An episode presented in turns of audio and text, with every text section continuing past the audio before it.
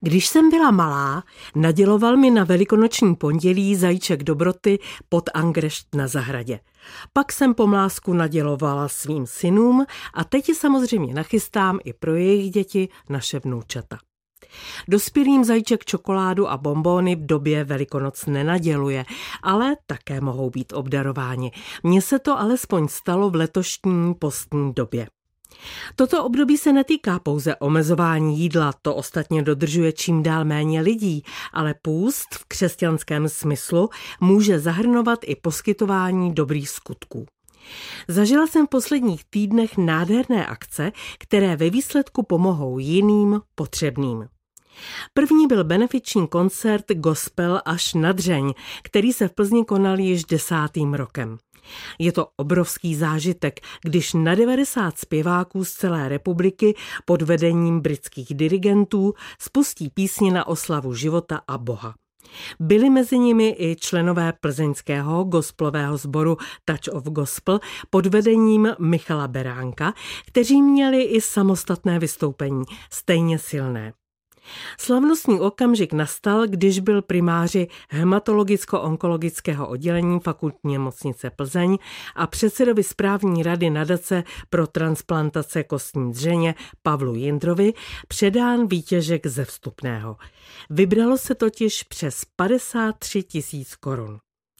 Nadace finančně podporuje různé zdravotnické programy pro lidi s těžkými nemocemi krvetvorby a nádory, nábor a testování dobrovolných dárců dřeně.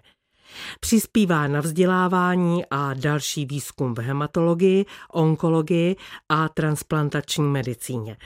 Nadace dává finance i do přístrojové techniky a vybavení dárcovských a transplantačních pracovišť. Peníze z koncertu budou do koruny účelně využity. Druhý velký zážitek jsem měla, když jsem se zúčastnila benefičního koncertu Kouzlo slavných árií z cyklu Trochu lásky neuškodí. Pořádali ho členky Lions klubu Plzeň Ladies v plzeňských masných krámech.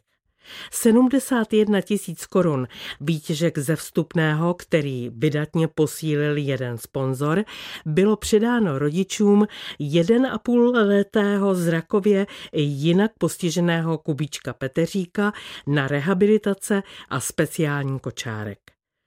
Třetí zážitek byl neméně silný.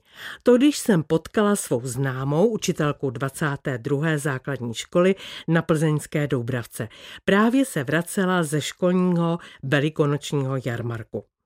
Děti na něj v předchozích dnech vyráběly nejrůznější drobné předměty, které tam prodávali a výtěžek půjde na sbírku už 21. ročníku Pomozte dětem. Pro kuře její čtvrtáci pošlou z prodeje svých výrobků 1600 korun. Není to nádhera, když děti pomůžou dětem. Krásné velikonoce vám všem.